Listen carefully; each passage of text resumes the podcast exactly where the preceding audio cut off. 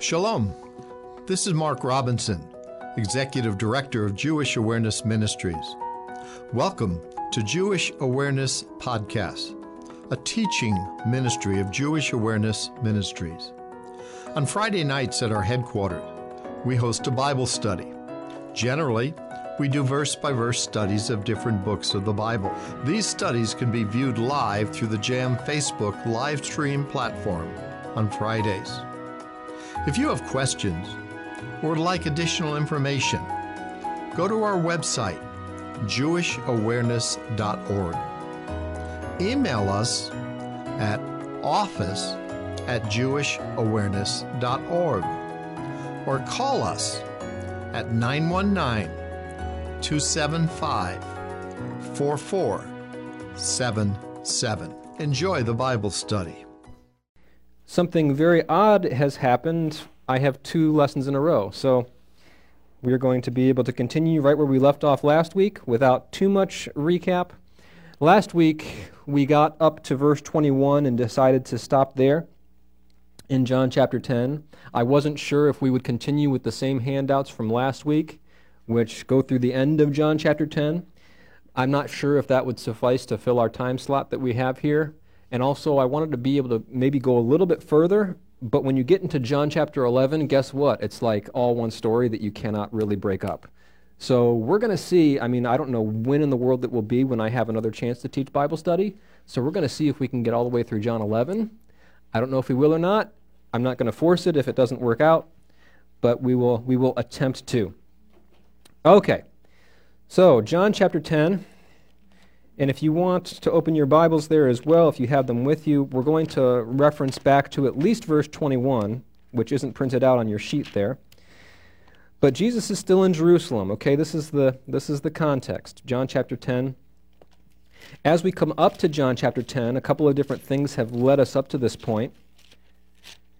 And so in John chapter 9, we saw Jesus heal a blind man and dispute with the Pharisees about Moses.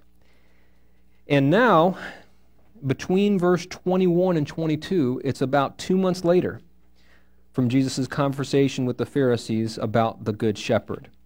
And so this is, um, it was uh, just after the Feast of Tabernacles for the first half of John chapter 10. If you look down to verse number 21, okay, of John chapter 10, this is where we left off. Others said, these are not the words of him that hath a devil. Can a devil open the eyes of the blind? And that basically ends that conversation that Jesus was having with the Pharisees roughly the day after the Feast of Tabernacles, okay, the Feast of Sukkot. Um, and so we find in verse 22 and it was at Jerusalem the feast of the dedication, and it was winter. Yes?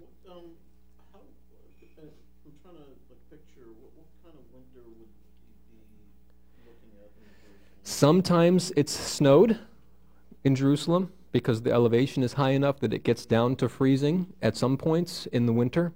Um, usually it's wet and cold, kind of like what you would picture. I, actually, it's very accurate in some ways to say it's just like here. You know, it's it's more. It depends on where you go in Israel. Sometimes some, sometimes it's warmer and more humid. But as far as you know, what's it like in the winter in, in, in Raleigh? Well, it usually doesn't snow, but it can get pretty cold for like two days, you know?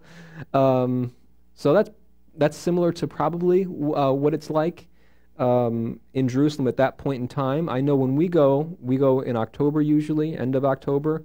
And when you go to Jerusalem, especially at night in October, I mean, you got to wear a sweatshirt and maybe a coat because it gets really cold after the sun goes down. You're at a high elevation, and if we were there probably like in January, it would be pretty pretty cold. And it snowed there before. It snowed, I think, this year. Um, so that's kind of what the winter would be like there. So it's very possible that at this point there's snow on the ground. If not, it's probably pretty brisk outside in Jerusalem in the winter. Okay? Yes? This Feast of the Dedication happened after the uh, last book of the Old Testament in that interim time? Yes. really in the no, that is not.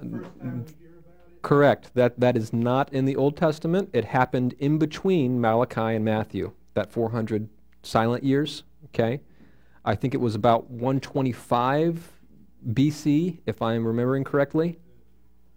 Uh, something like that. Uh, The temple had been defiled, and then they celebrated with a feast every year because it had been rededicated. yes, yes, on the 25th of Kislev, which is roughly December 25th. Yes.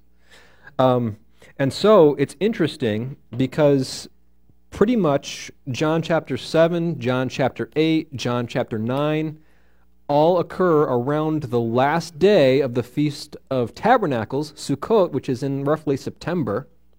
Okay? Um, and then uh, John chapter um, 9 and 10 is like the day after that. It's roughly like right after. They're, they're really close together, these events in progression, one after the other. It's like a continuous narrative. But then when you get to verse 22 of John chapter 10, roughly two months have elapsed between verse 21 and 22 because now you're not at the last day of the Feast of Tabernacles anymore. You are at the Feast of Dedication. And we can pinpoint exactly what dates those are on the Hebrew calendar. And so, just to let you know that there's a division there. And it says in verse 22, and it was at Jerusalem the feast of the dedication. What is dedication in Hebrew? Well, it's Chanukah. Okay? Chanukah is dedication in Hebrew.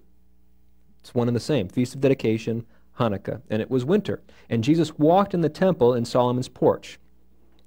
The Feast of Dedication is Hanukkah. I'll elaborate on this a little bit. Uh, Jesus may have been there to take part in the celebration. Maybe we can ask him when we get to heaven if that's why he was there. Okay? And I, I, I asked um, the boss, okay, his opinion on this passage. Can we say dogmatically that Jesus was there to celebrate Hanukkah? And he said, eh, we don't know. The scripture doesn't say.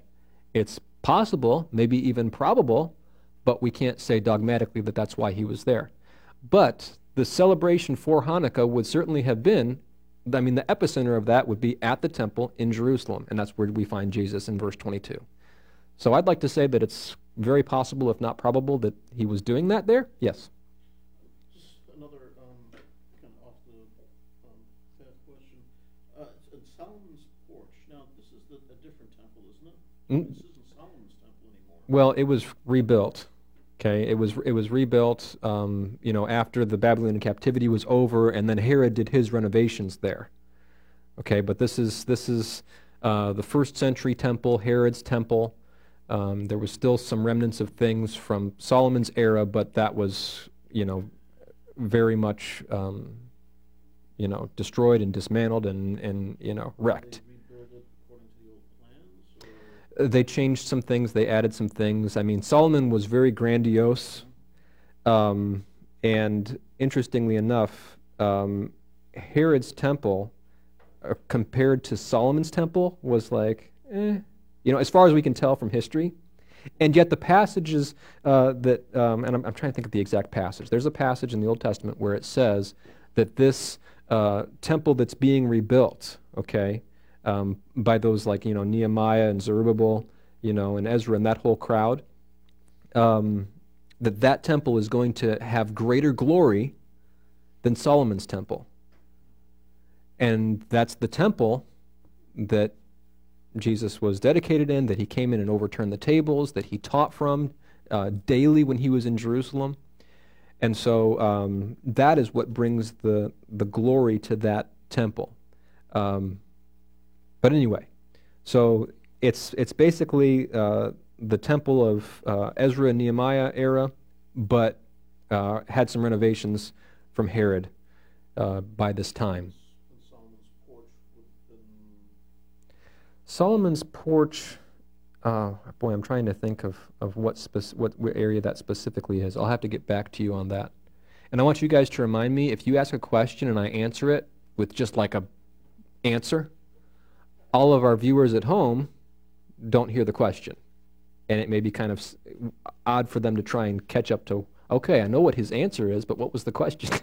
and so I have to remember, remind me to repeat what you say so that the people, you know, the viewers at home can, out there in TV land, can hear what we have to say.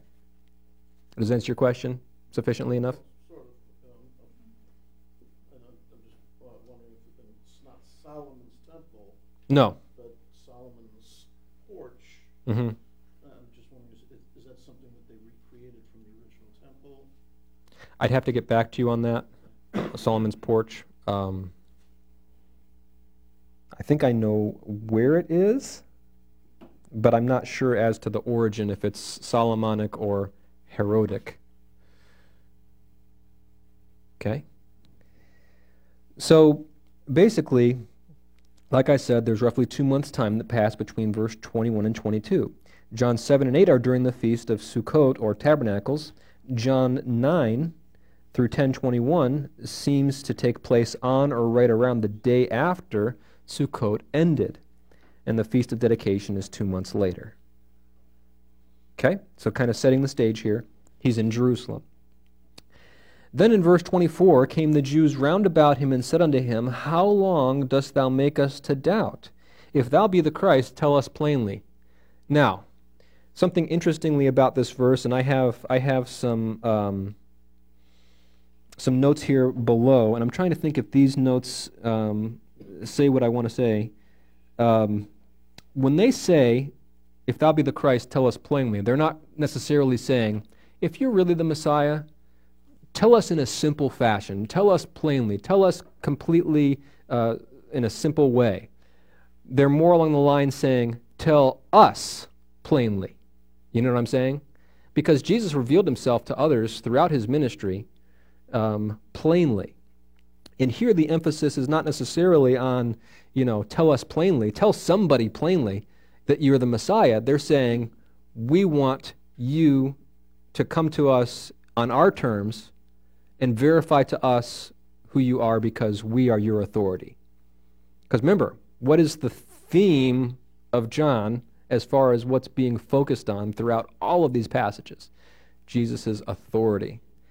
And so when we see Jesus react certain ways to certain groups and certain crowds, his authority is the issue, and it'll help us to understand why, in what context, he answers certain people. You see, there's nothing, and this is a quote from the Jewish Gospel of John. I, I, I think I uh, mentioned him in last week's lesson. Uh, this is an Israeli Jewish believer, uh, Elias Rorkin Eisenberg. He says, You see, there was nothing unclear about Jesus' ministry and teachings as he traveled in Israelite Galilee and Samaria performing signs and making incredible claims. There was nothing unclear about it. However, he did not come through the officially approved channels. And therefore, the Ioudaioi, okay, which is like the uh, Jewish religious group, okay, uh, specifically those in Judah and, and Jerusalem, uh, they, if in effect, said to him, Do the right thing, don't be a loner. Submit your candidacy for messiahship to us. Go through the right channels. We are your authority. We need you to submit to that authority and basically tell us plainly, reveal to us who you are saying to be. We are the way, we are the gate. We will decide what to do about it. Remember, just a couple of verses previous, although two months' time have elapsed, in the first half of John chapter 10, Jesus is constantly talking about, I am the door. I am the good shepherd. I am the true shepherd. The wicked shepherds care not for the sheep. He's not just saying, okay, uh, Pharisees and scribes and those in the Jerusalemite authority, I'm telling you a nice story about the evil shepherds. He's not just telling them a story about evil shepherds detached from the audience that he's talking to. He's pointing the finger at them. You evil shepherds, you care not for the sheep. The, true, the, the, the, the sheep know the true shepherd's voice and they follow me. Speaking of, of, of Israel. We talked about that last week. Um, and so, uh, we will decide what to do about it, is what they're saying. As we have seen earlier, Jesus refused to submit to the authority of the Ioudaioi, okay, the Jewish religious crowd. And that's the Greek word there when it says the Jews, the Jews, the Jews. He maintained their authority was inferior to that of his father. His father had already approved his mission to Israel, and therefore their approval was wholly unnecessary. The reason they did not believe his words was simply that his voice was foreign to them. He was not their shepherd, they belonged to another. And as I watched that video today, uh, uh, that Jews for Judaism uh, video, it's, it's, it's just so apparent, um, especially in his explanation of Isaiah 53, which doesn't make any sense. When they try to say that it's Israel, it doesn't make any sense. I mean, yes, other times in Isaiah, I, Israel is referred to as the servant. But when you get to Isaiah 53, you have to force it in a way that doesn't make sense in order to say that the suffering servant of Isaiah 53 is Israel. And he goes for, I don't know, it was like a 38 minute video that I watched in like 15 minutes because I watched it like super speed. But, um, you know, when he got to the part talking about Isaiah 53, he said, okay, we're going to look at Isaiah 53 in context. He never read one verse, not one single verse from Isaiah 53. All he did was beat around the bush, tell people's opinions, and use kind of circular reasoning, which is exactly what he was accusing the Christians of when he didn't even read a single verse from Isaiah 53. anyway, all right, so these people that Jesus is encountering here are much like that rabbi. Okay? They want him to go through their channels in their way and come to him on their terms. And he's saying, I don't need to even bother to give you the time of day. My Father has sent me. And later we'll see him say, I, am my, I and my Father are one. And boy, that really, that really upset them. Okay, so in verse 25, Jesus answered to them. Okay, here we see Jesus' answer. I told you, and you believe not. Okay, so like it's interesting. They're saying, tell us, tell, tell us plainly, reveal to us who you are. If you're a candidate for Messiah, let us know so that we can do this correctly. And so Jesus says, I told you, and you believe not. The works that I do in my Father's name, they bear witness of me. Look back at verse number 21 of John chapter 10. Remember how at the very end of their argument, okay, the Pharisees, some of them were believing, some of them weren't. There was a division among uh, the Jews, the Ioudaioi, for saying these things, and many of them said, He hath a devil and is mad. Why hear ye him? In verse 20. And then verse 21 Others said, These are not the words of him that hath a devil. Can a devil open the eyes of the blind? Another thing this rabbi said. He said, Nowhere in Scripture does it ever say that the Messiah is going to perform miracles. okay, so like Isaiah 61, you know, where Jesus gets up in the synagogue and he reads and he says, these day, This day are these things fulfilled in your ears. Uh, the Lord hath uh, anointed me and, and, and sent me to open the eyes of the blind, to proclaim liberty to the captives, and so on. Um, they're willingly ignorant of some of these things um, because they flat out say untruths regarding what the scripture says about the Messiah. Anyway, Jesus said, I told you, and you believe not the works that I do in my Father's name, such as the blind man in John chapter 9 that Jesus healed, that the guys in John chapter 10, verse 21 were arguing, Can a devil do these things? Can a man that has a devil open the eyes of the blind? Jesus says, The works that I do in my Father's name, they bear witness of me. Go talk to the guy that I just, you know, healed a little while ago, a couple months ago, um, who was in Jerusalem, by the way. But ye believe not because ye are not of my sheep, as I said unto you. My sheep hear my voice, and I know them, and they follow me. And I give unto them eternal life, and they shall never perish, neither shall any man pluck them out of my hand. My Father which gave them me is greater than all, and no man is able to pluck them out of my hand, out of my Father's hand. Um, there are those in different circles that believe that either you can sin and, and, and lose your salvation, or you can't really do that, but you can choose to walk away and you can forfeit your salvation. Um, neither of those is true, obviously, but when we look at this passage here, Jesus says, My Father, which gave them me, is greater than all if we say that we can walk away from our salvation, if we say we can lose our salvation, if we can say that we're kept by our own power to continue in righteousness, such as the Seventh day Adventist, um, then we're saying, My Father is greater than all except for fill in the blank. You're saying that you're greater than the Father if you say that you can lose your salvation or you can walk away from it. No man can pluck them out of my Father's hand. That includes ourselves, that includes our own, uh, you know, our own uh, actions cannot cause us to be plucked out of the Father's hand. We're secure because we're kept not by our own righteousness or our own willpower, we're kept by the power of God, the Bible says, unto the day of redemption. And so be encouraged with that. This is a passage that really enforces that um, beyond any argument. Um, and you know what's interesting? all of John chapter 10 leading up to this, and even this passage here talking about sheep, Jesus says, I am the door. Okay, and um, just to kind of reiterate some things, when he's talking about in John chapter 10 earlier about the sheep, uh, he calleth his own sheep by name and, and, and leadeth them out, and they follow him, they know his voice. Uh, Jesus says in verse 7, I am the door of the sheep. All that ever came before me are thieves and robbers. He's talking about the people he's conversing with. You're thieves and robbers. Um, and then he says, But the sheep did not hear them. I am the door. If by any man enter in, uh, he shall be saved, and go in and out and find pasture. The thief cometh not but for to kill and destroy. Verse 11 I am the good shepherd. The good shepherd giveth his life for the sheep. Now, there's some, and I mentioned this before, but just to kind of repeat it, there is an idea that the sheep here are the Christians. And Christians are referred to as sheep in some cases, but here, when we compare this with the book of Ezekiel, specifically Ezekiel 34 and Ezekiel 37, we'll see that the sheep here are not, in context, Christians. The church, the church is a mystery at this point. The sheep that he's referring to is the nation of Israel. And the, the, the Christians, okay, quote unquote, Jew and Gentile together in one body, um, the church was never subject under the authority of these thieves and robbers, okay, in the Jerusalemite religious authority. And yet the nation of Israel was. And here Jesus says not only that, but to echo what it says in Ezekiel 37 about the two different uh, sticks, one for Judah, one for Israel, he's going to make them one.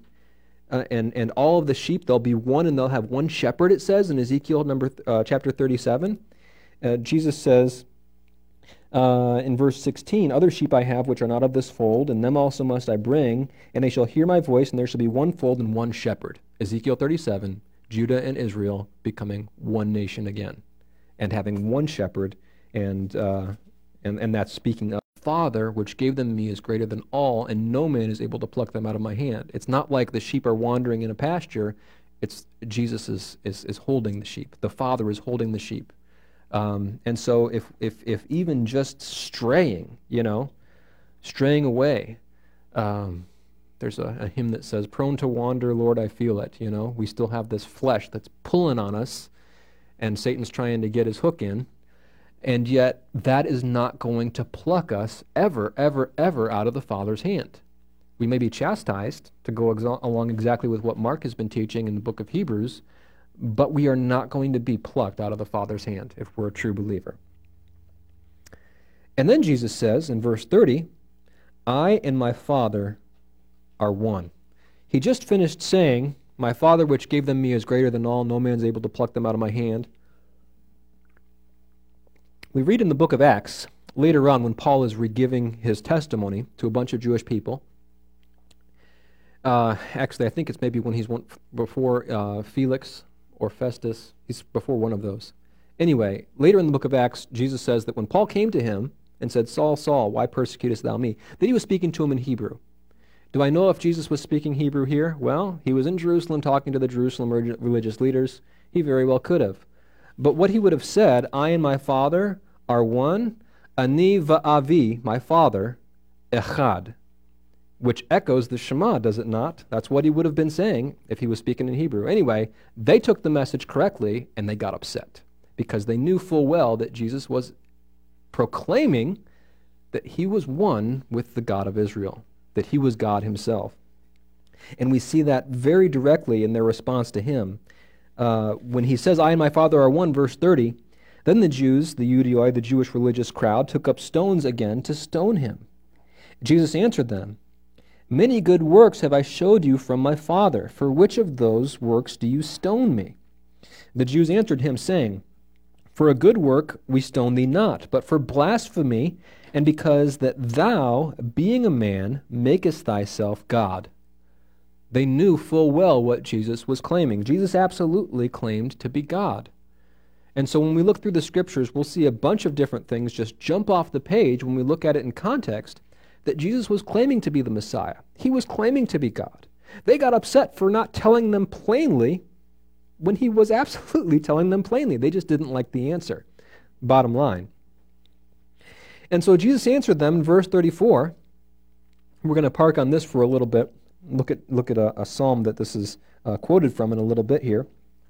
Jesus answered them. He said, Is it not written in your law, I said, Ye are gods? If he called them gods, unto whom the word of God came, and the scripture cannot be broken, say ye of him whom the Father hath sanctified and sent into the world, Thou blasphemest, because I said, I am the Son of God? If I do not the works of my Father, believe me not. But if I do, though ye believe not me, believe the works, that ye may know and believe that the Father is in me, and I in him. So, over and over and over in these verses uh, preceding, starting in verse number, uh, let's see here, verse number 29 through verse number 38, he keeps referencing my Father, my Father, my Father, my Father. And then he says, I and my Father are one. And then he says, that The Father is in me, and I in him. The Father hath sanctified me and sent me into the world. Do you say I am blaspheming because I am saying that I am the Son of God? He's telling them absolutely plainly, black and white, who he is. And they're upset. Now, turn in your Bibles to Psalm 82. Okay, you can keep your finger in John if you want. We have the verses printed out on the handouts there. But this is what Jesus is quoting from Psalm 82. Now, before we get into the uh, passage here, some people, and this is from Spiros Zodhiates. You guys ever hear of Spiros Zodhiates? Okay, there's the Keyword Study Bible, Keyword uh, Hebrew Greek Study Bible, and he is the one that uh, compiled or edited or created that commentary, and it's for the most part very good. Anyway, this is from him, from the Keyword Study Bible, his commentary on Psalm 82. Some people attempt to explain the phrase, ye are gods, to mean that human beings can be gods as equal to God in his essence. Now let's, let's stop there before we get into this commentary. Let's actually read Psalm 82. It's only eight verses. Now, before we get into it, I want you to know that this verse has, uh, this passage has kind of bookends. Verse 1 and verse 8 are speaking of God, the God of Israel, the true judge and all of these verses in between, 2 through 7, are speaking of men, specifically the children of Israel. Okay? Verse 1 God standeth in the congregation of the mighty, he judgeth among the gods. Now that's also the word Elohim there. And the segment of this, uh, the, the, the stress of this chapter, of this psalm, is judgment, being a judge and doing judgment. How long will you judge unjustly? and accept the persons of the wicked. Selah. Defend the poor and the fatherless, and do justice to the afflicted and needy, judging right. It's reprimanding the children of Israel. They know not, neither will they understand. They walk on in darkness. All the foundations of the earth are out of course. I have said, Ye are gods, and all of you are children of the Most High. But ye shall die like men, and fall like one of the princes. Arise, O God, the God of Israel, judge the earth, for thou shalt inherit all nations. This passage is a huge contrast between the God of Israel, the true and righteous judge, and the unrighteous judges that represent God to the nations through the nation of Israel. And so, looking at this commentary here, let's read what it says, and we'll kind of explain some things, and then we'll, we'll uh, go into it a little bit deeper. Some people attempt to explain the phrase ye are gods to mean that human beings can be gods as equal to God in his essence. That was the lie fr- uh, from the Garden of Eden, right?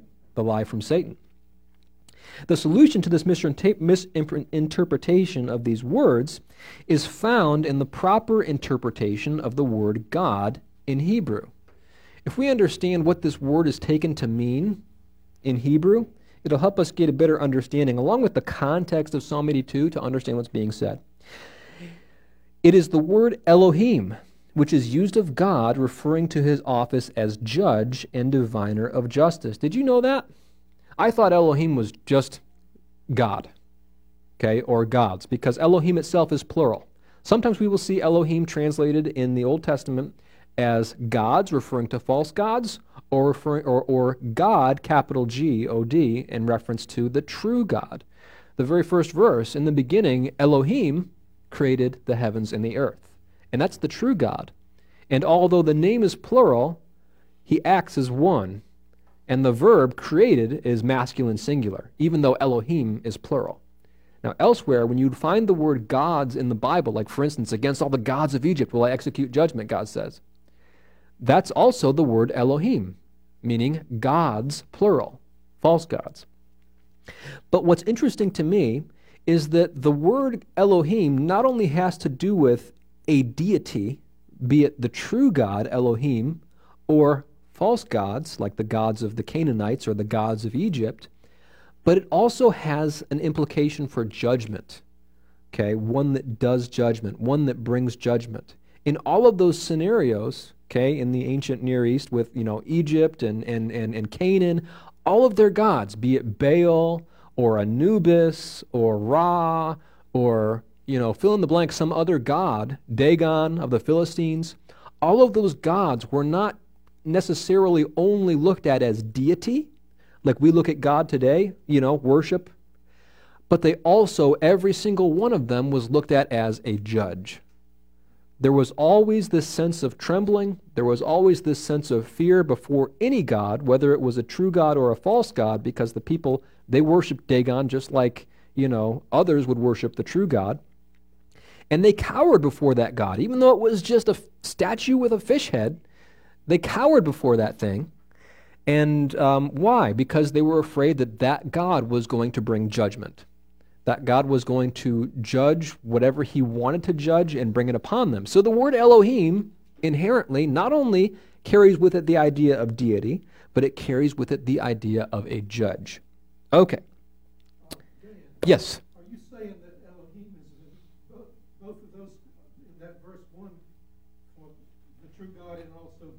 Yes.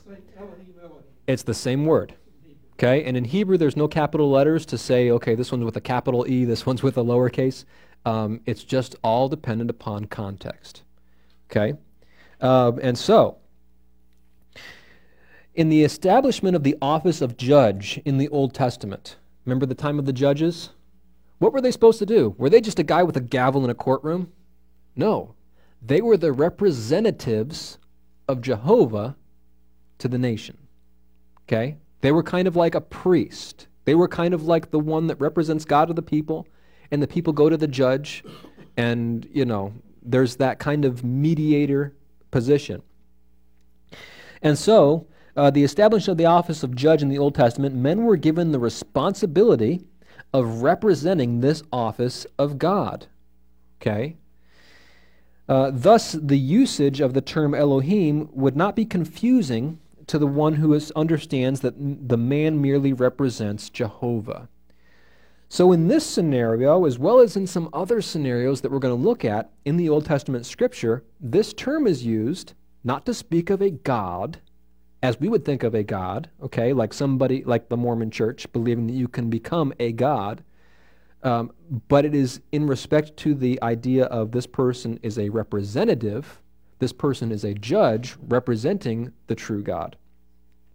Thus, the usage, okay, I read that statement. In this psalm, however, God is condemning those who had perverted justice and had abused their God given privilege to hold the office of a judge. That's the context of the whole thing of Psalm 82, is those that have been given the uh, representative office of representing God to the nation as a judge. So here, yes, the term Elohim is talking about the one true God in verse 1 and verse 8. But also, throughout this, uh, well, specifically in verse 7, or I'm sorry, verse 6, when the term is used uh, Elohim there, and also it's the same word that's used about uh, false gods in, in, in verse 1, um, it, it has the idea of, um, in verse 7, of representing God to the nations, being a representative for the one true God, which is very interesting when you look at John chapter 10 and why in the world Jesus used that verse to describe his position to these people, the Jerusalemite authorities. Because what is Jesus? He's the express image of his person. If you've seen me, I've, you've seen the Father. I and my Father are one. The Father is in me, and I in him and the Father hath passed on all judgment to the Son. I think that was John chapter 6. And so all of this correlates um, beautifully with what we're reading in John. Now, we're going to get to the the crux of the matter of this verse here in a minute. Question? Um, the, I read s- uh, somewhere that the L, like, like in a name Daniel, Mhm. Ezekiel, the EL is, um, for Elohim? Yes. So, so, so the L there, okay, like, like Bethel, house of God, or Peniel, the face of God. Um, L, like Daniel, is God is my judge, okay, or my judge is God. And so, yes. And sometimes, Mhm, exactly. Whenever you see the L in a Hebrew name, it's referring to the God of Israel in that name. Now, um, like for instance, Emmanuel, Emmanuel, with us, God. There's a couple of times in the Hebrew scripture, they're very few and far in between, when the singular form of Elohim is used, and it's Eloah is used a couple of times, referring to the God of Israel. Um, but most of the time, Elohim is used. And it's kind of like um, in English, okay, we have the word God. And if we're just saying that word audibly, you can't see that it's spelled with an uppercase G or a lowercase g. You could be referring to false gods. You could be referring to the God of Islam. You could be referring to God, the one true God, the God of Israel. But it's all the same word that sounds exactly the same. It's just one's uppercase, one's a lowercase to make the difference between who we're referring to. And in Hebrew, the word Elohim can mean all of those things. Just depends on context what it's referring to. So, to, to, to get down to the nitty gritty, okay? In the establishment of the office of judge, um, okay, I've read that part already. Um, and so, this psalm, however, God is condemning those who had perverted justice and had abused their God given privilege to hold the office of a judge. The warning given in verse 7 is that although they be gods, okay, and there the term Elohim is what's in the Hebrew, and yet it's referencing their office as judge. And that's clear from the context as well. Although they be gods, the warning in verse 7 is saying, uh, though they hold this honorable office among men to rule over them as God's representative. Okay? Uh, just as if God Himself was passing judgment, and yet they're doing it unrighteously. Yet they are but men and will die like all other men. Okay? And so there's a contrast. There's a contrast that although that they be as Elohim, okay, not in respect of deity, but in respect of their office as representing God as a judge to the nation. And that's what this whole passage is all about. Um, the distinction of other names of God in Scripture can also help to understand this passage better. No other names of God, such as Jehovah, El Shaddai, uh, and Yah, are ever used of human beings, except for, and this isn't in the notes, in Jeremiah, I think it's chapter 23, it says that one of the names of the Messiah is Jehovah Tzadiknu, the Lord our righteousness. That's a name of the Messiah. And he has Jehovah in his own name. Anyway, these names speak of or represent God's essence, okay, who God is, and his attributes of which men shall never partake. Okay, what, what makes God God? This fact is seen in the conclusion of verse 6, where it's stated that all of you are children of the Most High, which I believe is El Elyon. Uh, the meaning that, uh, that though they should represent God, they are held accountable and are responsible to Him for their actions. This psalm is a cry to God for retribution for the injustices that these wicked judges have carried out and mentions God's response as well to that cry for retribution upon these false uh, judges, the ones that have done wickedly and judged unjustly. And so, to kind of sum it up, there's a contrast being made between Israel's position and his mortality. It, Israel had been given a position, and, and, and we've said this before, and there's those that would say that that's not in Scripture, but Israel had been given a position to where they were uh, given the mandate of showing the one true God to all the nations. That's evident in the book of Psalms, it's evident in this passage as well, that they are a representative of the one true God. Um, throughout the book of Isaiah, when it refers to Israel, my servant, um, when it does refer to Israel, it's referring to Israel in his position that God had given in a very special way to represent him. And yet, here, in an even more uh, specific or special position, beyond being an Israelite, was being a judge in Israel to represent God to the people. And these judges here in Psalm 82 uh, were wicked. They were unjust. They were not representing God correctly. And so in verse number uh, 7 specifically, there's a huge contrast. Although you be as God, you will die like men. You're wicked and you're, and you're unjust. And so, um, and, and what's interesting here is when Jesus brings up this passage in John chapter 10, he follows a very traditional Jewish way of, of making an argument. Okay? If you look in, in, the, in the Jewish writings and the rabbinical writings and the way that things are phrased, usually they will start with, because A is so, because exhibit A is so, how much greater is exhibit B? That's how a lot of Jewish arguments and Jewish writings and con- conversations in rabbinical literature progress. And so Jesus is saying if, if, if he said in Psalm 82, and the scripture cannot be broken, I said, Ye are gods, but ye shall die like men. He says, How is it um, that thou say that I blaspheme, uh, whom the Father hath sanctified and sent into the world, because I said I am the Son of God? Um, okay. I wanted to go back here and finish up these bullet points. Verse 1 and verse 8 are speaking of God, the true God, the God of Israel. Verses 2 through 7 are speaking of Israel themselves, and specifically the false judges, those that had done wickedly. The passage is a condemnation of Israel's unrighteousness, and yet it does say that because of their position, they are called gods. Now, check this out. Keep your finger there. Uh, actually, we'll be done with Psalm 82.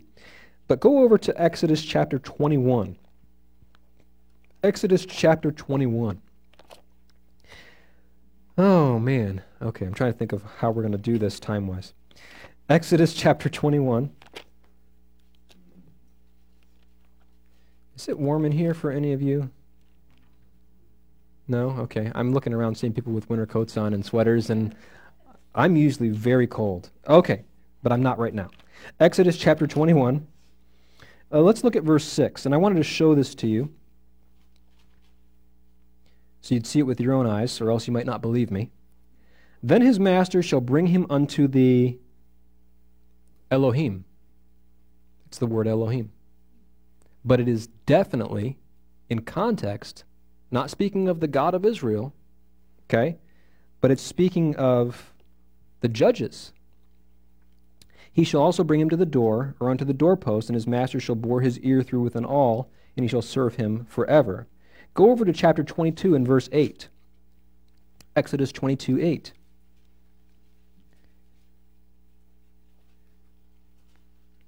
If the thief be not found, then the master of the house shall be brought unto Elohim, the judges, to see whether he have put his hand to his neighbor's goods.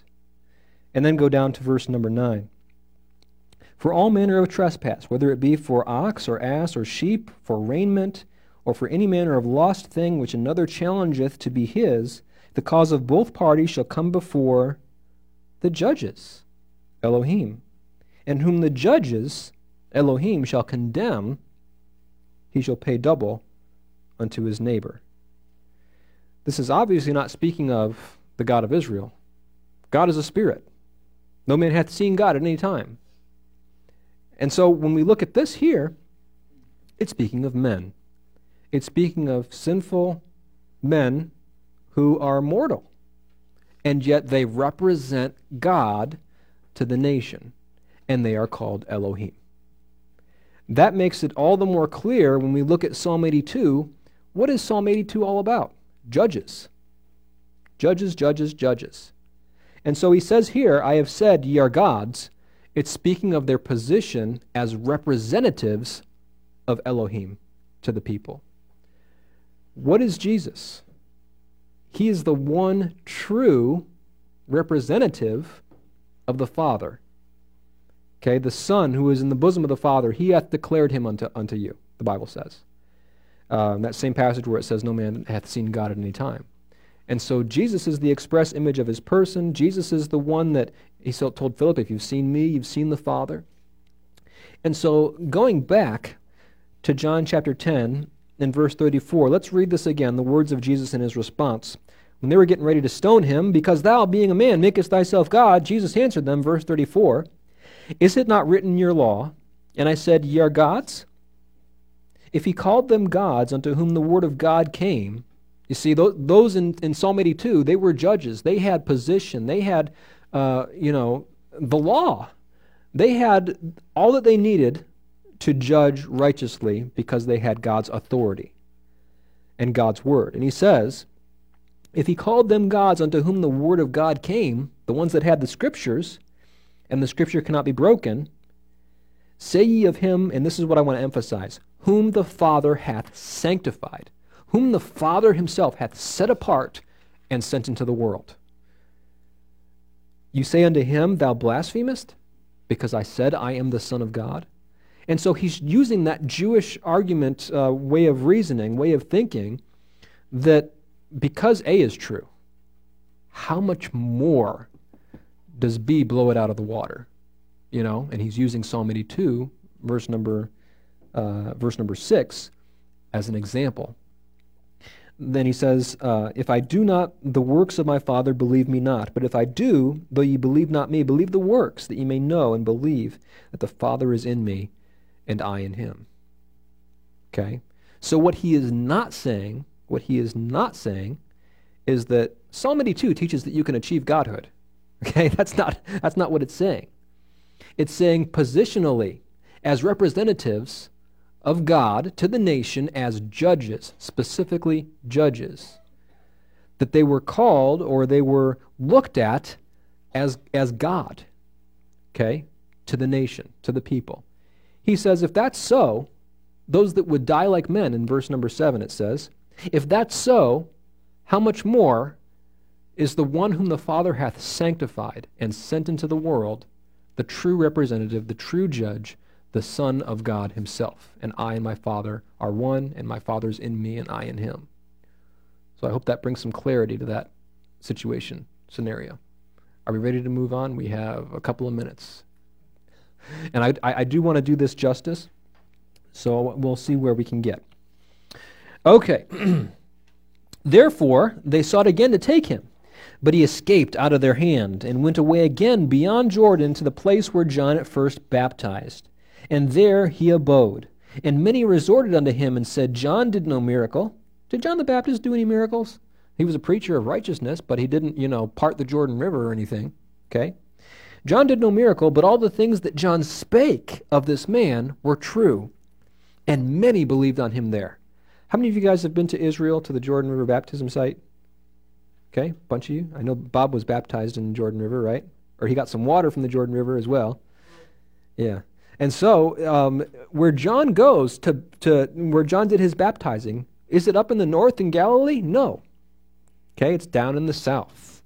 And here it's beyond Jordan. So if you look, if you look um, in, at that Jordan River baptism site, and you're trying to get a real nice picture that doesn't have like a you know a shrine or some kind of, you know, Greek Orthodox, Russian Orthodox, or a Jordanian flag in the background. You got to get around this angle, and you can see all the, the, you know, the brush and all the foliage, and you see this like picturesque um, river. But that's not on our side. That's not on the Israeli side. It's on the other side. Okay, and so when John was baptizing, he was probably on the other side of the river. Nowadays, that wouldn't be considered Israel.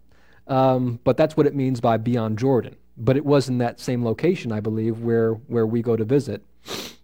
The Jordan River nearest to Jerusalem, which is kind of near Jericho, um, there in the south of, of, of Israel. And so, when Jesus went there, many remembered what John had taught and believed on him there. Are we ready for chapter 11? Okay, let's, let's take the plunge. Now, a certain man was sick named Lazarus of Bethany, of the town of Mary and her sister Martha. By the way, it was, it was that Mary which anointed the Lord with ointment and wiped his feet with her hair, whose brother Lazarus was sick. Now, this is something that we're going to read about in John chapter 12. Okay? So, so John is doing kind of like some uh, literary foreshadowing, I guess. But this is also recorded for us, I think, in Matthew and Luke. I'm not sure if it's in Mark, just offhand. But this woman, um, Mary, she is not to be confused with Mary Magdalene. She is not to be confused with Mary, the wife of Cleopas, and obviously not the Mary, the mother of Jesus. Mary, in, Mary's in, the, in, in, in, in Israel in Jesus' day. You know, they were Miriam was the name, and it was just like, you know, yeah, it was like Bob today. Everybody's Bob. So you go to Israel, it's like, you know, this Mary, this Mary, this Mary, and this Mary. There's a bunch of them, but they're different people. Um, the Roman Catholic tradition makes Mary of Bethany this Mary, and Mary Magdalene the same person, but that's obviously not true. Uh, there's no biblical evidence to support that. Okay, so this Mary is a different Mary. Mary of Bethany, Mary the sister of Martha and Lazarus. Now, what in the world does Lazarus mean? That doesn't sound very Jewish, does it? I found out, and I'm kind of excited about this. Lazarus is a familiar name in Hebrew, Eleazar. Okay? which means God is my helper or God is my help. How many of you guys have ever heard of Ebenezer? Okay, which means what? It means stone, stone of my help. Okay, there's uh, Eben back there.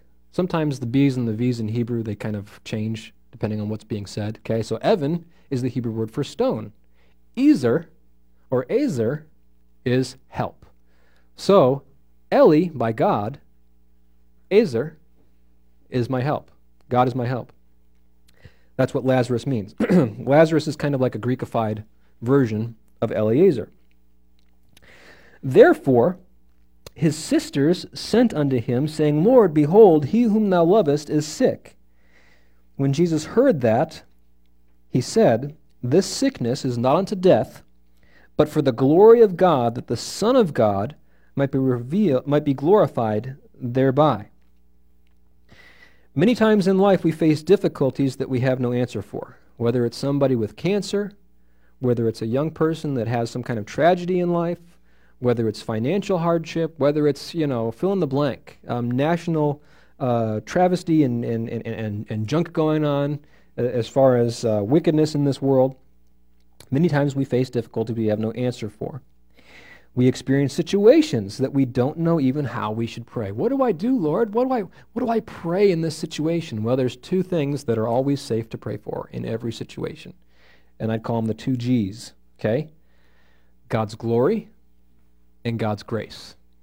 I think I mentioned before, and I don't know, I must have been traumatized because Lois says I, I refer to my gallbladder being taken out like all the time. She's like, Did you know that that was like four years ago? Well, yeah. Um, but anyway, I was sick like every two weeks for six months straight. And I didn't know why. The doctors had no idea. I had gone to the emergency room like two or three times, and they said, Oh, you got a virus. Oh, you got pancreatitis, but we don't know what's causing it. And your gallbladder's fine. And, you know, eventually I found out that it was my gallbladder and got taken out. But for those six months, I got pretty used to being sick. And there was times, oftentimes we'd say, Lord help me, Lord help me, take this away. Just just heal me, you know. Get get get get rid of this thing. you know, I don't want to I don't want to deal with this anymore. Help me to feel better. Take it away. And you know what? When I pray those prayers, I'm just as miserable as I ever was. And uh, one day, and I'm not sure where I heard this or what preacher said something, or maybe it was something I read in Scripture, and I just I decided to change my tune, and I said, God, Please give me the grace to get through this. And it was like, it's like the easiest time I had ever dealt with that sickness. When I just simply said, Lord, make your grace uh, strong in my weakness. Give, give me sufficient grace to get through this. And you know what? He did. And so we can always pray for, no matter what we find ourselves in, we can pray for God to be glorified. No matter what it is, pray for God to be glorified and you can always, always come boldly to the throne of grace to find grace to help in time of need. Um, so, and I love this verse, verse number five. Now, Jesus loved Martha and her sister and Lazarus. Jesus loved them. Does Jesus love you? How do we know that? Well, the Bible tells us so, doesn't it? kind of set myself up for that one. Um, not only do we have verses like John 3:16, "For God so loved the world," okay, and you can put your name there, but uh, John 15:13, "Greater love, greater love, hath no man than this, that a man lay down his life for his friends." Who was Jesus laying down his life for? Just the twelve? Everybody. Okay? Um, Jesus loves you. He loved Lazarus, he loved Martha, he loved Mary. He loves you. Now, I think the reason this is specifically brought out in verse 5 is to let us know that Jesus really, compared to other people that he encountered in his earthly ministry, he really had a special close relationship with this family, with Mary and Martha and their brother Lazarus. He loved this family. When he heard, therefore, that he was sick, he abode two days still in the same place where he was. He stayed there. Jesus, he whom thou lovest is sick. And then he waits for two days in the same place. The question we often ask sometimes why are you making me wait, Lord? Why haven't you answered my prayer yet? Why does Jesus tarry? Because that's exactly what he did here. He purposefully waited why did he do that? Why does he do that in our lives? Well, look back at verse number four. For the glory of God, that the Son of God might be glorified thereby. Why does God wait to answer our prayer when we're in a tight spot, no matter what it might be? You know, health wise, financially wise, relationship wise. Why does God seem to just hold out and to wait? It's for His glory. And it's for us to experience His grace in the meantime. And if we're not if we're not experiencing his grace in those times of waiting, then we're really wasting the time that God had put there for us to grow. And we're not taking advantage of uh, something that um, we should be using to get closer to the Lord. After this, he saith to his disciples, Let us go into Judea again, okay, to Judah.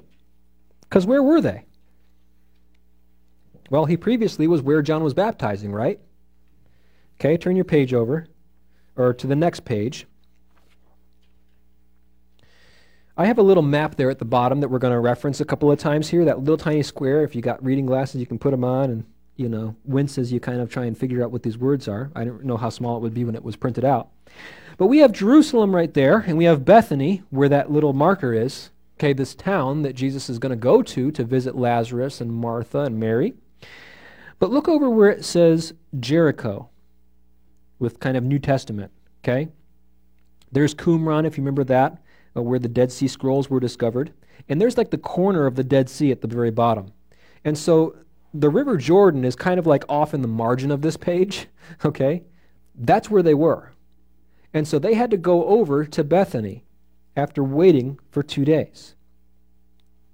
Um, okay. Um, okay, there we go. His disciples say unto him, Master, the Jews of late sought to stone thee. When did that happen? Well, the previous chapter. They were going to try and stone him because they were saying that thou, be a, being a man, makest thyself God. Uh, and and this, is, this, is this the Jewish nation? Is this all the people of, of, of, of the Jews? No. It's specifically uh, the Jewish religious crowd, those in Judah and Jerusalem. Now, if you look at that little page there, that little map on the bottom, how far is Bethany from Jerusalem? It's pretty close. So these disciples, they start biting their nails, thinking, do you really want to go back there? I mean, they, they said they were going to kill you. They tried to take up stones to kill you. Goest thou thither again? In verse 9, Jesus answered, Are there not twelve hours in a day? If any man walk in the day, he stumbleth not, because he seeth the light of this world. But if a man walk in the night, he stumbleth, because there is no light in him.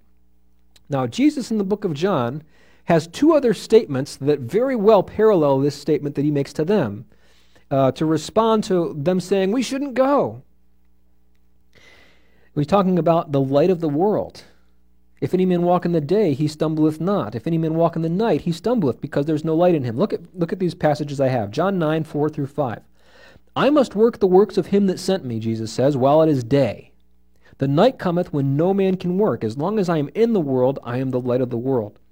That passage right there pretty much directly interprets verse number 9 and 10 of John chapter 11.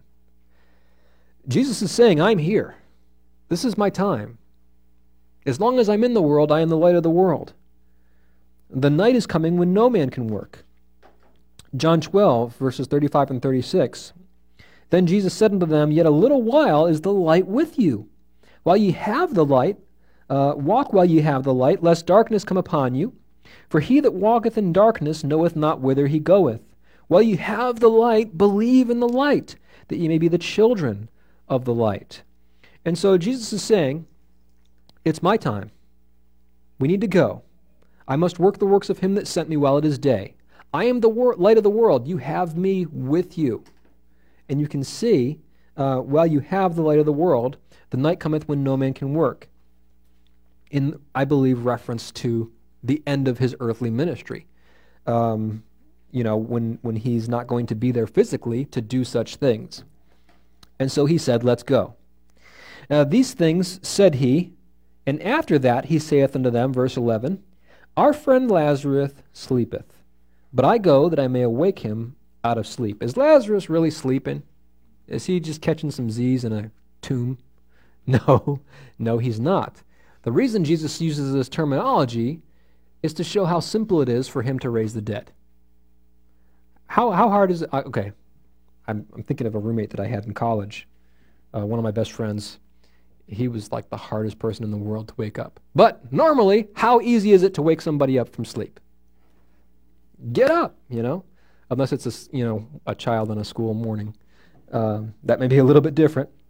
But he's speaking to them of the ease of what he's about to do, not the fact that Lazarus really isn't dead. He's, of course, definitely dead. Then his disciples said, Lord, if he sleep, he's, we don't need to go. If he's asleep, he'll be fine. He'll do well. Howbeit Jesus spake of his death.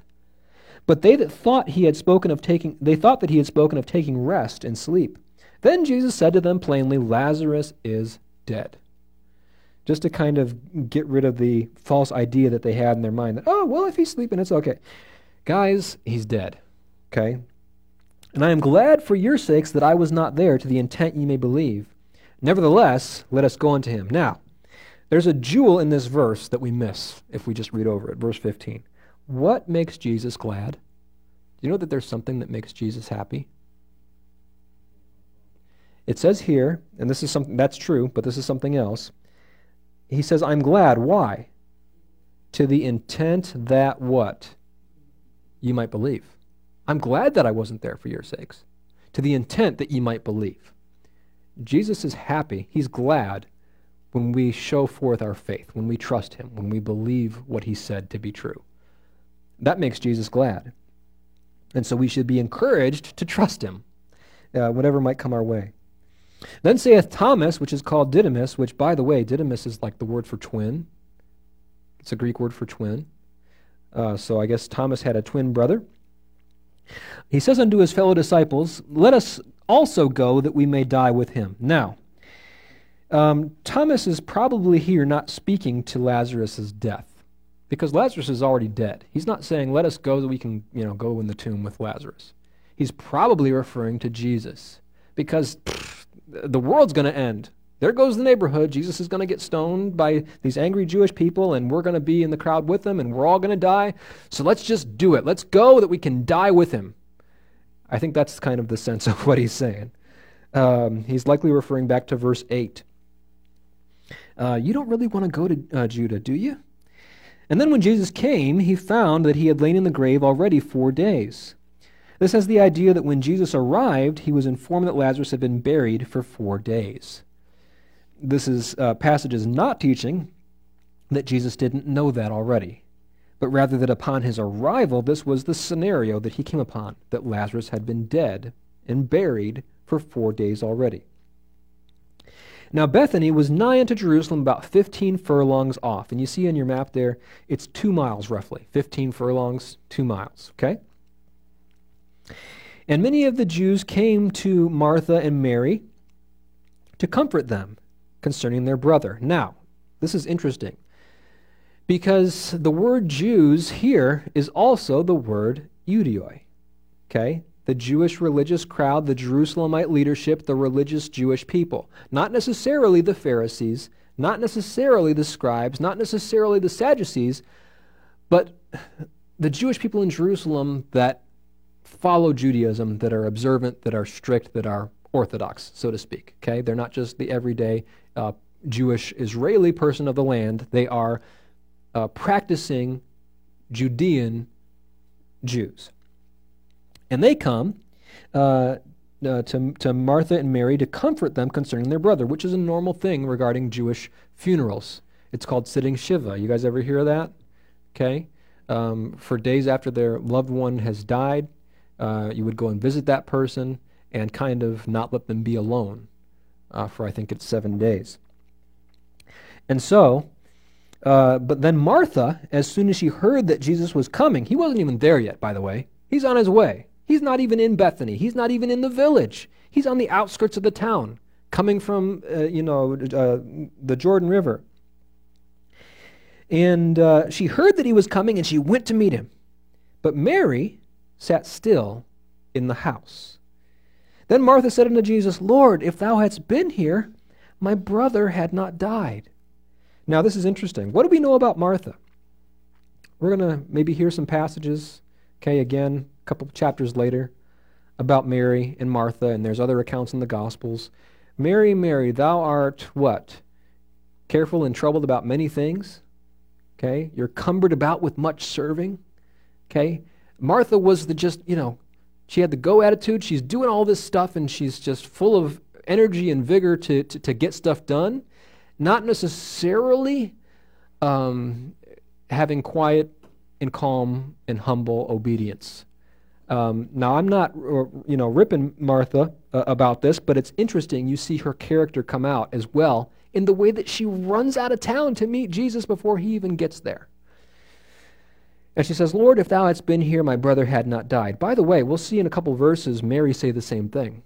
And so this is not something that's just Martha. Oh, she's just saying, you know, Lord, if you'd been here, my brother had not died. That's not really the, the sense of what she's saying. She's honest, she's sincere. Lord, my brother, it, it, it's an, an expression of faith. If you were here, we know my brother wouldn't be dead. And Mary says the same thing later. And then it says, But I know that even now, whatsoever thou wilt ask of God, God will give it thee. Okay, Mar- Martha is exercising her faith there. And Jesus saith unto her, Thy brother shall rise again. Now, this is not just some kind of thing where, you know, she comes to Jesus, Oh, Jesus, if you'd been here, my brother had not died. And, and I know that if you ask God anything, he'll give.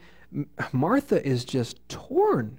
She's grieving. She's probably, you know, her voice is probably cracking talking to Jesus. She's probably got tears running down her face. She's dealing with the loss of, of, of an immediate family member that she loved.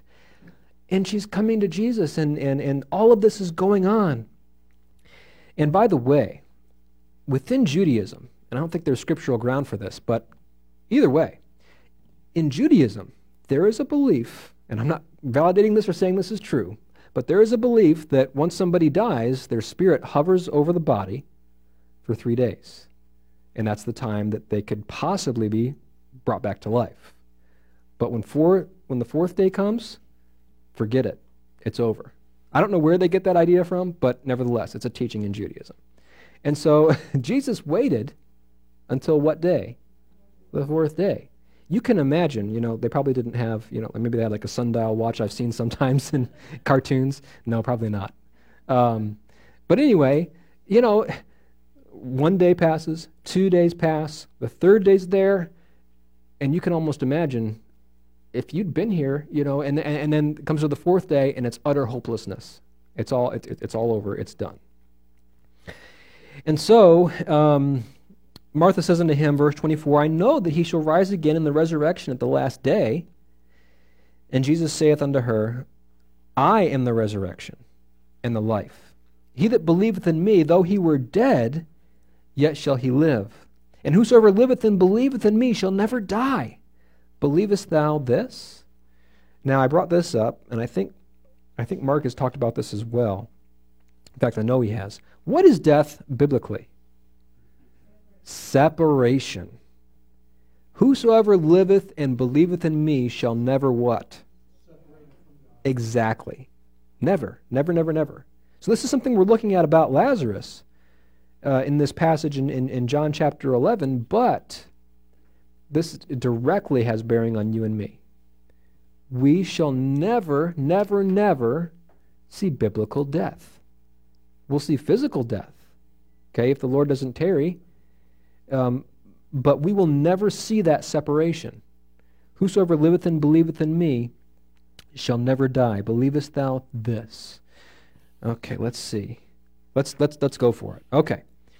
She saith unto him, Yea, Lord, I believe that thou art the Christ, the Son of God, which should come into the world. Okay? So we can give kudos. I think that's the first time I've ever used that word my entire life. We give kudos to Martha, okay, for her faith. Uh, because she's saying, Yes, Lord, I believe that thou art the Messiah, the Son of God. And when she had so said, she went her way and called Mary, her sister, secretly saying, The master is come and calleth for thee. Now, this is kind of funny. You ever see kids like, I don't know, and I don't know if this is true or not, I'm maybe reading into it, but you ever have, you know, kids where, I don't know, I'll tell, I'll, I'll tell my bro, I'll tell my, I'll tell my son, Seth, my oldest son, I'll tell him to go do something, you know, and the next thing I hear, he goes into, you know, their bedroom. And he says, Evan, daddy wants you, you know, and like it's not true. Uh, I'm not saying she did that here, I just find it interesting because we know Martha in the way that she is. Anyway, um, he may very well have said, Go get your sister. But she goes secretly and, and, and, and finds Mary and says, The master has come and he's calling for you.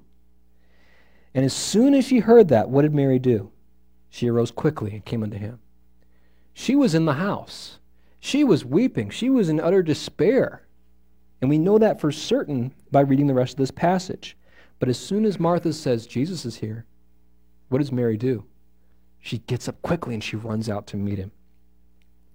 And Jesus was not yet come into the town, okay? But was in that place where Martha met him.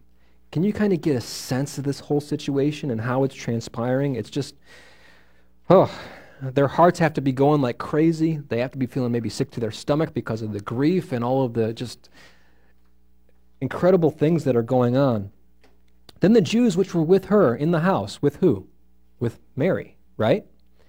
The Jews that were with her in the house and comforted her. When they saw Mary, that she arose hastily and went out. She, she, she, she gets up and goes. Now, when, when, when Martha came to Mary and said, The master calls for you, how did she do that? Did she say, Mary, the master's here? Did she say it like that? No, it, the Bible says secretly. Probably said, you know, Mary, Jesus is here and he's calling for you. So she gets up quickly and she basically runs out of the house. And all these people, we don't know how many, maybe, pretend you guys are all the mourners that are there with her.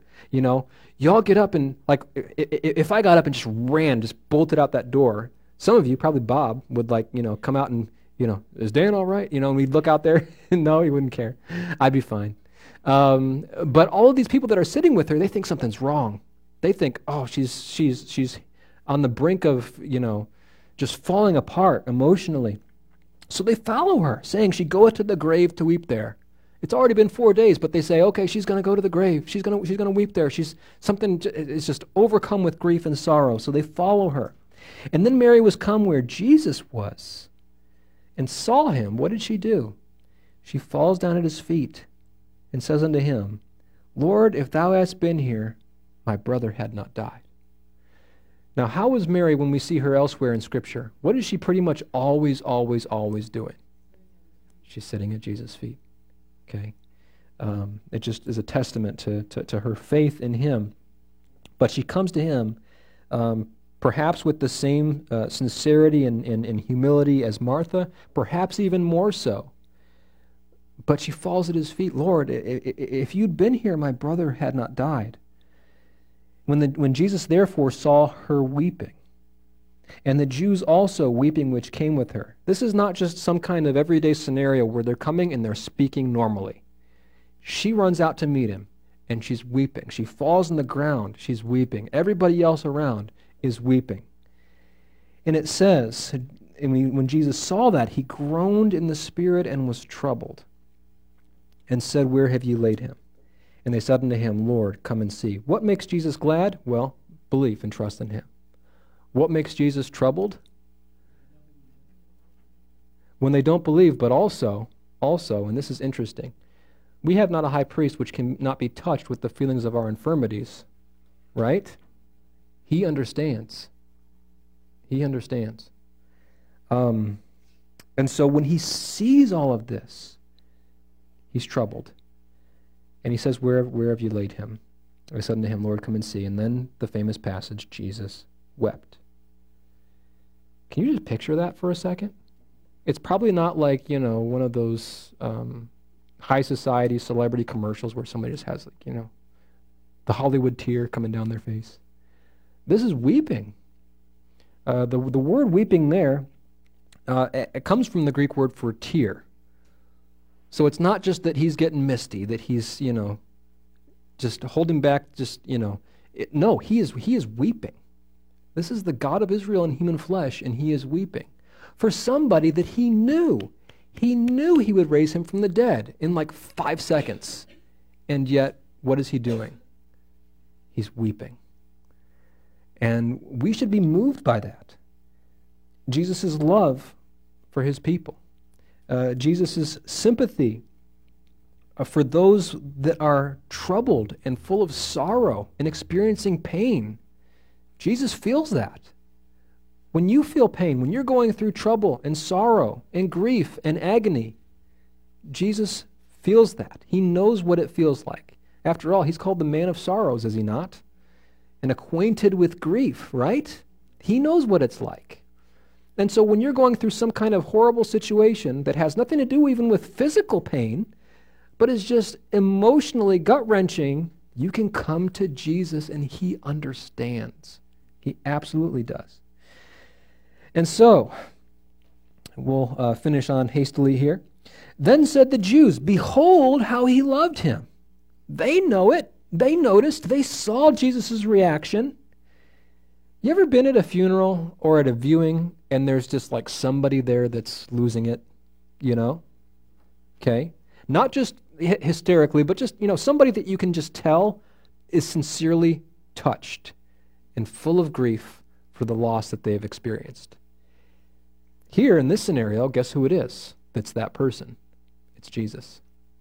Because of the reaction of the people that normally are against Jesus normally don't want to have anything to do with him, they said, Behold how much he loved him. How, how did they know that he loved him? Well, because he's weeping.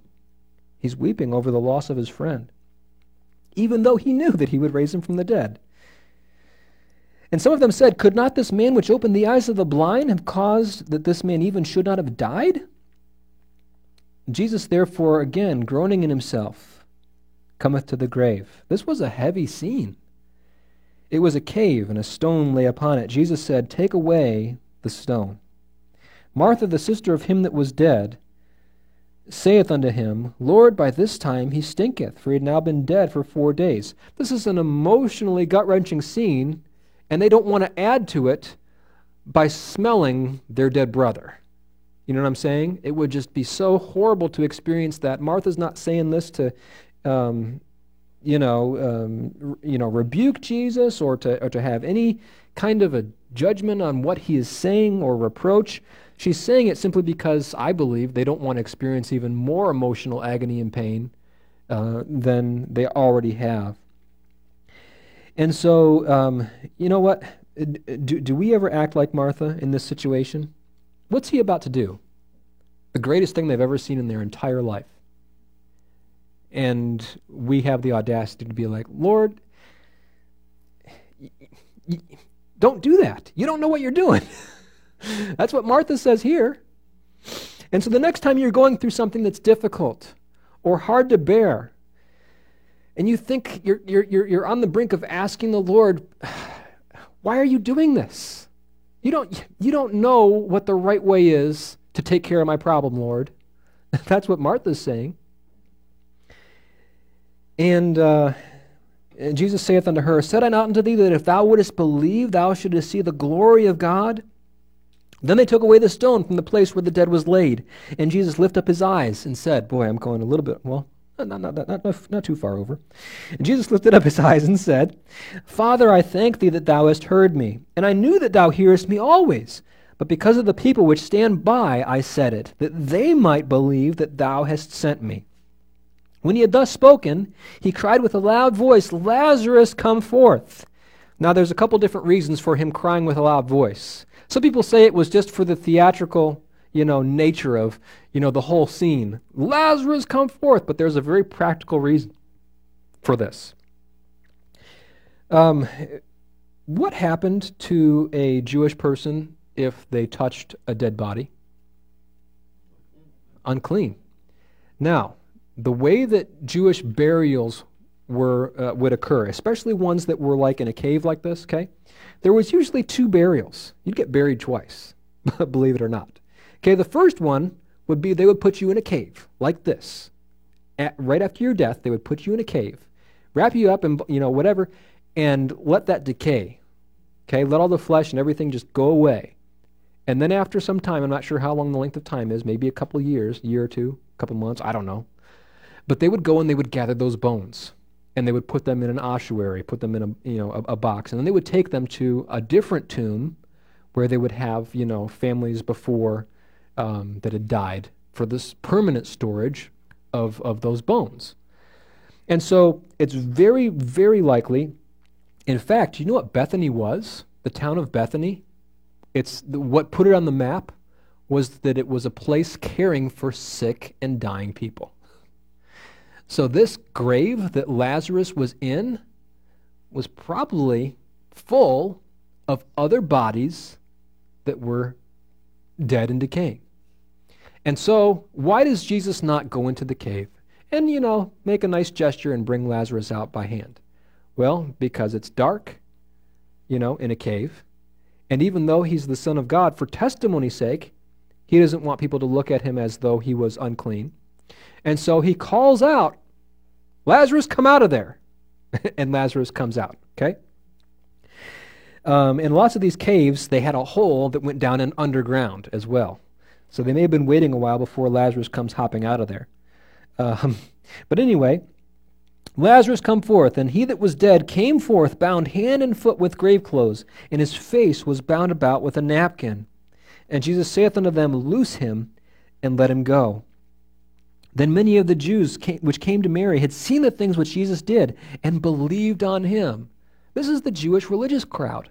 This is the Jerusalemite authorities, those that um, you know are the are the stricter set of religious Jews.